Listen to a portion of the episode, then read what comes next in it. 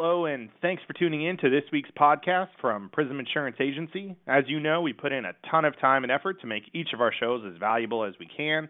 If you find the information useful, please share this podcast with a friend by emailing it to them or sharing this on the social media site of your choice. Welcome to part two of our two part series with Diane Baughan, who is the Education and Training Services Manager at the Southeast Wisconsin chapter of the Alzheimer's Association. Last week, if you missed it, you might want to go back and listen as Diane shared her wealth of knowledge in understanding what Alzheimer's is, the difference between Alzheimer's and dementia, some of the warning signs, and how you as a family can work together to get the proper treatment for someone in need. But today we're going to somewhat switch gears and talk about some of the financial planning aspects that impact families as they seek treatment for someone who is suffering from Alzheimer's and all the planning options that are available and the resources that are available to help pay and provide the services that might be needed. Welcome back, Diane. Thanks for having me again. Hey, it's great to have you back on board. And there was so much information you gave us last week, and I know we got a ton of information to cover today because once you know you have a problem, then what planning steps should you as a family be taking to deal with this? And probably the biggest impact is financial. But before we get into that, anybody who wants to really get the answer to this question, go back and listen to all of last week's show. But the question I think we should start out with is what's Alzheimer's disease and dementia? And maybe a quick summary of that. But again, if you really want to get into the details, listen to last week's show again. So, Diane, what is Alzheimer's disease and dementia? Alzheimer's disease is a progressive disease of the brain that affects all functions of the brain, not just memory. And dementia are symptoms that are caused by illnesses such as Alzheimer's disease. And dementia includes symptoms such as confusion, disorientation, memory loss, and behavior changes.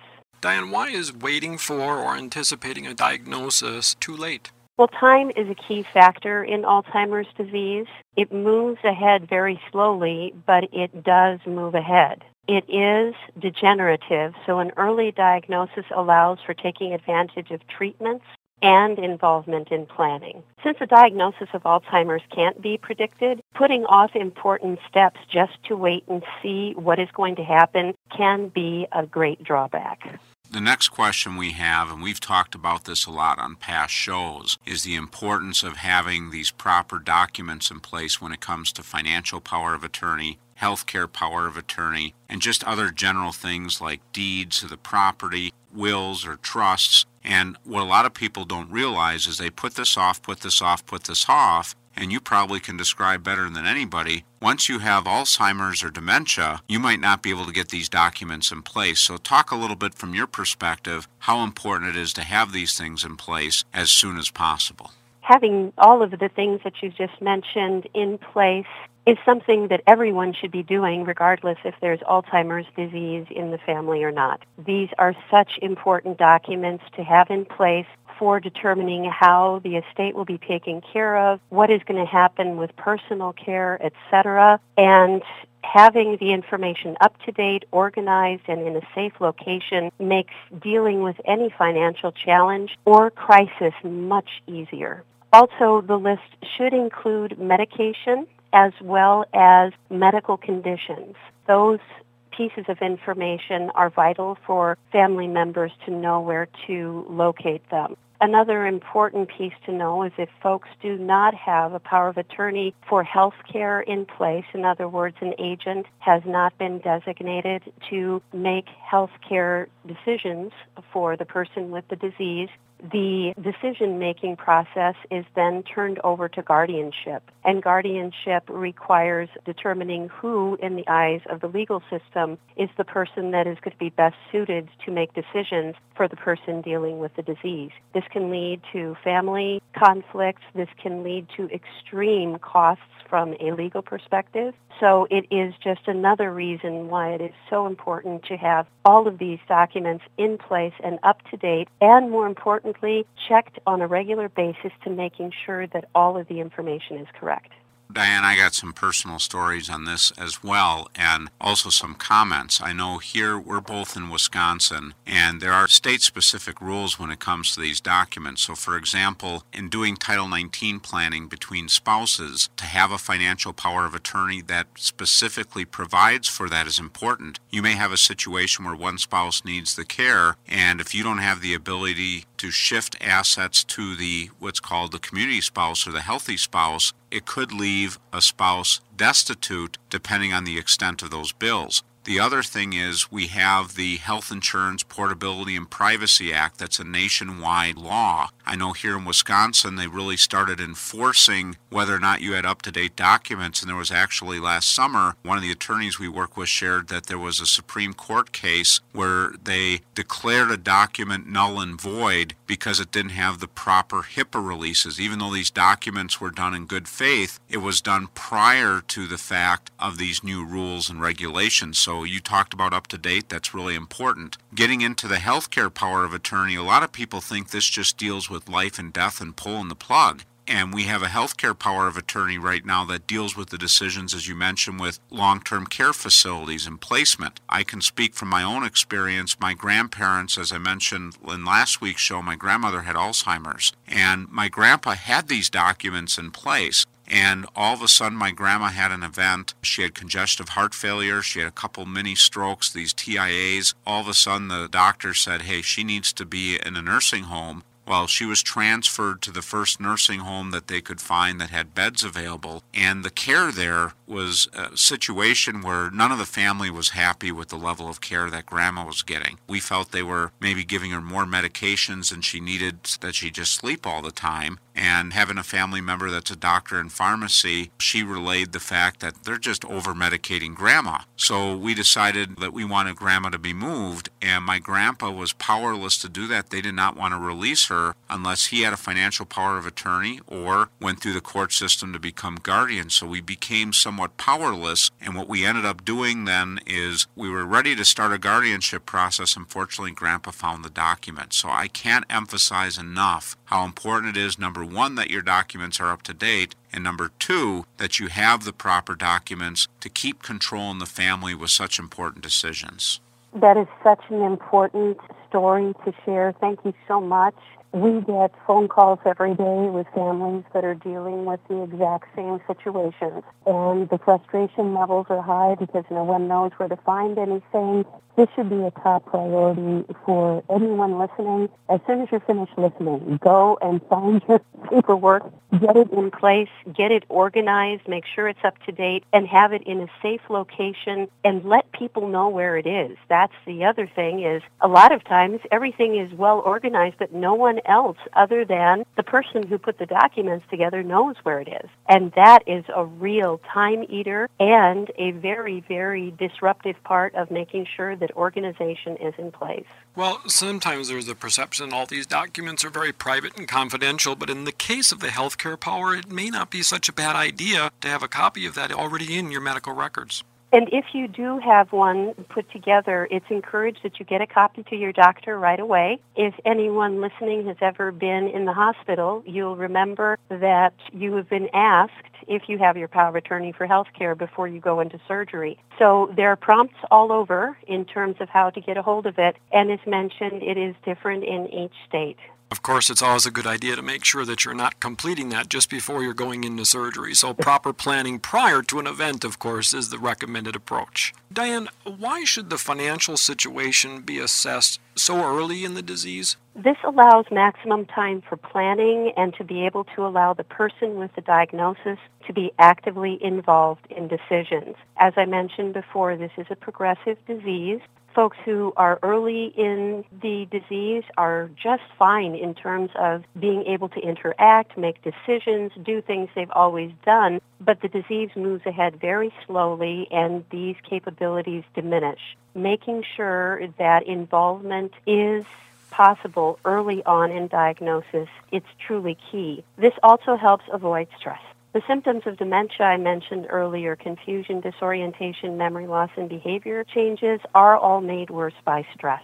So keeping stress levels low and maximizing capabilities is one of the most important keys here.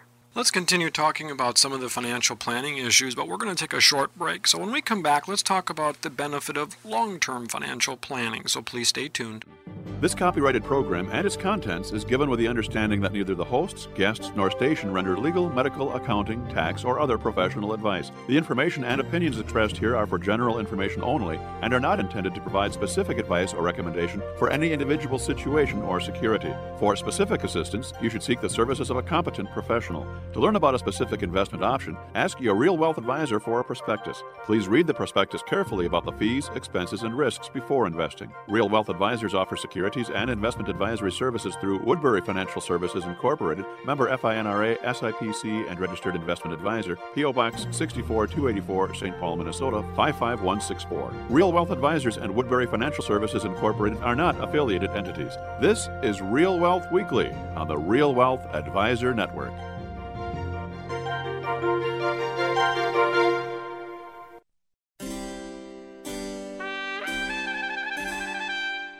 Conversation with your child is like putting money in the bank.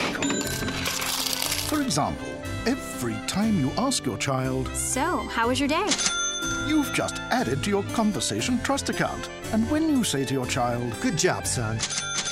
you get double deposits. And the more you ask, the more you put away.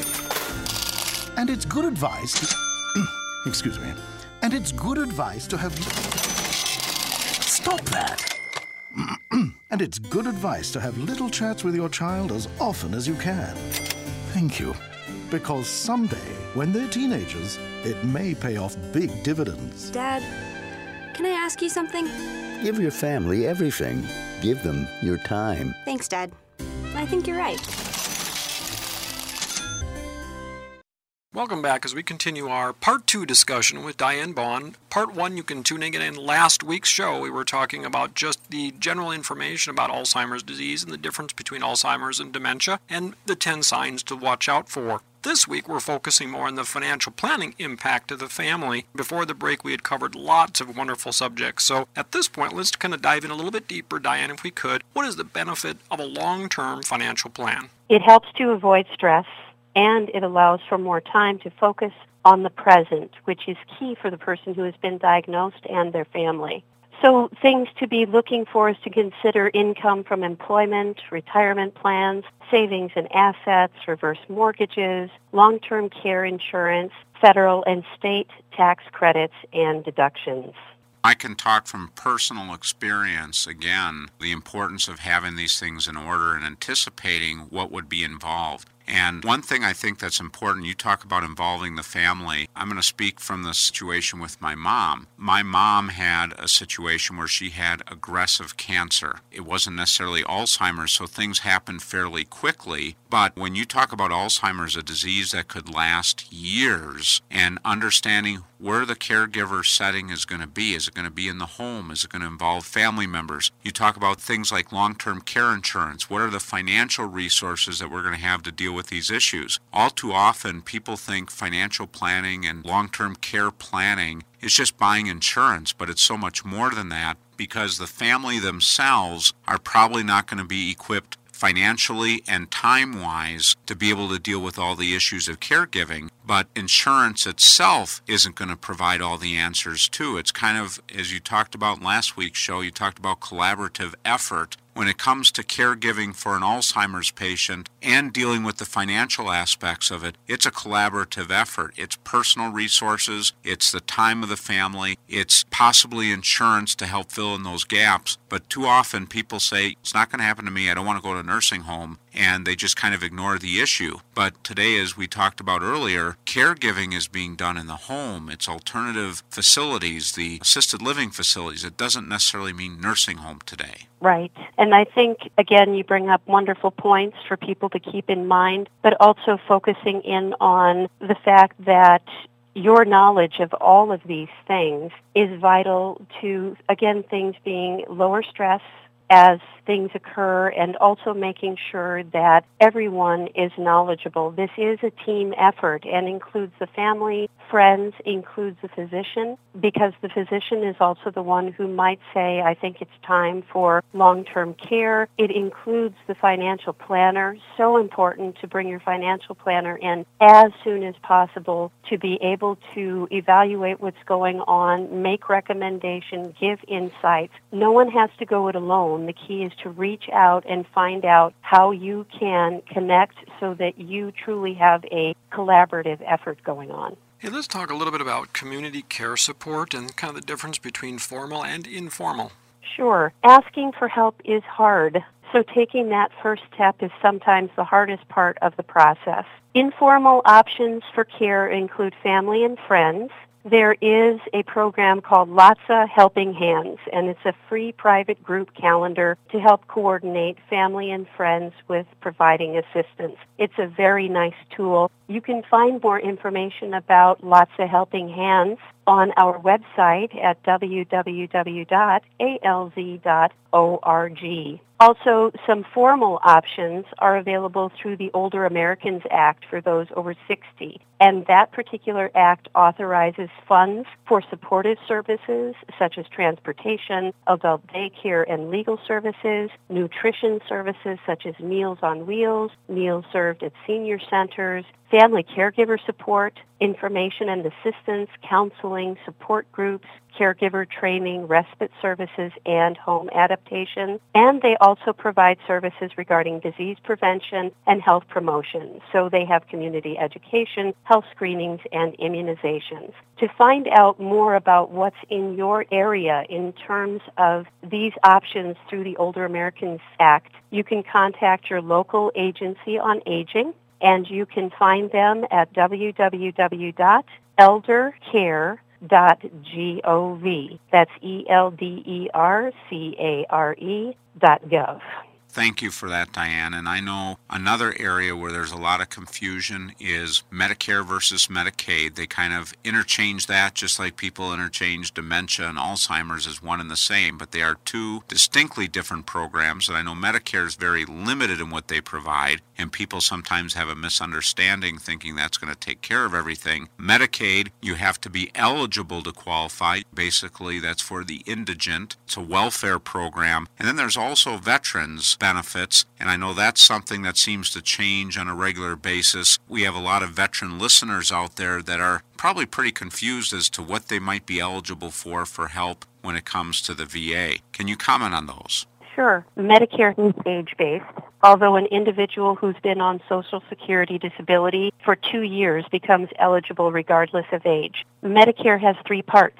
It has Part A, which is hospital insurance, B, which is medical insurance, and C, which is prescription drug coverage. Now, Part A only covers a long-term care facility stay if it is deemed necessary for short-term rehab. So if somebody has fallen and broken their hip, there will be coverage through Medicare at a long-term care facility, but for rehab only. It isn't for long-term care. If a home health agency or hospice agency is Medicare certified, the cost is usually covered for some of these services. Services that Part A and B do not cover include long-term care, which is also called custodial care. So for somebody going in to a long-term care facility because of Alzheimer's disease and being unable to care for themselves at home anymore, this would not be covered by Medicare. Now, Medicaid is based on need and is state administered. It can cover long-term care, but not all long-term care facilities accept Medicaid. And that's where doing your homework is so important as you may be looking for a long-term care facility to find out if indeed services are covered by Medicaid. Some states do have coverage for home and community-based long-term care, and that will vary from state to state. I'm so glad I had a chance to talk about veterans benefits today because many veterans do not think that they are eligible for veterans benefits. Many have never checked into what is available and due to them. And these VA benefits can include things like medical benefits packages, health care insurance, service-connected disability income, a VA pension, a housebound benefit, a death pension, and a burial and financial expenses benefit. And these benefits are offered to a broad group that not only includes veterans, but also their dependents, surviving family members, reservists, and the National Guard. And Diane, finally for today, how can those with younger onset Alzheimer's find support and benefits? Many with younger onset Alzheimer's are still in the workforce and need to determine their long-term plan as well. Younger onset Alzheimer's disease usually occurs between the ages of 30 and 65, so it's affecting people at a completely different time of life than those who are over the age of 65. No employment decision should be made without checking into the following. Short-term disability plan, long-term disability plan, long-term care coverage, 401k options, family medical leave, personal leave, and the Employee Assistance Program. It's important while still working with Alzheimer's disease to keep communication open, to explore workplace accommodation options, to meet regularly to review performance, and to plan the transition from working to no longer working. It's also important to explore applying for Social Security disability benefits as children and spouses may also be eligible. And those are some of the important things to pay attention to when dealing with younger onset Alzheimer's. I'll tell you, Diane, this has just been a phenomenal amount of information. If you could sum up for us again and for our listeners some of the resources that the association makes available for the public. We have a variety of information about the disease, about the symptoms of dementia, family caregiving, and brain health available through the Alzheimer's Association. There are chapters nationwide, and you can reach the one nearest you at 1-800-272-3900. You can also go online to www.alz.org and click on your state to find out your local chapter. The information that is available is overwhelming in terms of the amount that's out there, please feel free to call us at any time with your questions and concerns, and we'll help you to navigate through. Fantastic. And it's so wonderful to know that because this is impacting so many Americans, that, of course, the research and study continues, correct? It does. And there are a lot of people working on this worldwide to try and figure out what's going on with Alzheimer's disease. How do we put an end to it so that future generations are not burdened with this enormous challenge? Diane, thank you so much for joining us today and promise me, because you're a great resource, that if we can tap into your knowledge in the future, we can have you back. Well, thank you so much for having me, and definitely I'll be happy to come back anytime. Thanks for joining us this week, and tune in again next week as we explore another phase of the real wealth process. And remember, if anything you heard in today's show you'd like to get more information about, contact your Real Wealth advisor. Also, if you feel that any of this information will be helpful to a friend or family member, just click the Forward to a Friend button. This copyrighted program and its contents is given with the understanding that neither the hosts, guests, nor station render legal, medical, accounting, tax, or other professional advice. The information and opinions expressed here are for general information only and are not intended to provide specific advice or recommendation for any individual situation or security. For specific assistance, you should seek the services of a competent professional. To learn about a specific investment option, ask your Real Wealth advisor for a prospectus. Please read the prospectus carefully about the fees, expenses, and risks before investing. Real Wealth advisors offer security securities and investment advisory services through Woodbury Financial Services Incorporated, member FINRA, SIPC, and registered investment advisor, P.O. Box 64284, St. Paul, Minnesota 55164. Real Wealth Advisors and Woodbury Financial Services Incorporated are not affiliated entities. This is Real Wealth Weekly on the Real Wealth Advisor Network. Thank you so much for tuning in to this week's podcast from Prism Insurance Agency. We've got additional information and links in our show notes which you can click on to learn more. If you have any questions about any of the topics covered or would like to learn more, you can go to our website, www.myprisminsurance.com. You can reach out to us on Facebook or LinkedIn or Twitter. Call us at 951 243 2800 or email me directly at prob at myprisminsurance.com. The email is in the show notes as well. Once again, thank you so much for tuning in and have a wonderful week.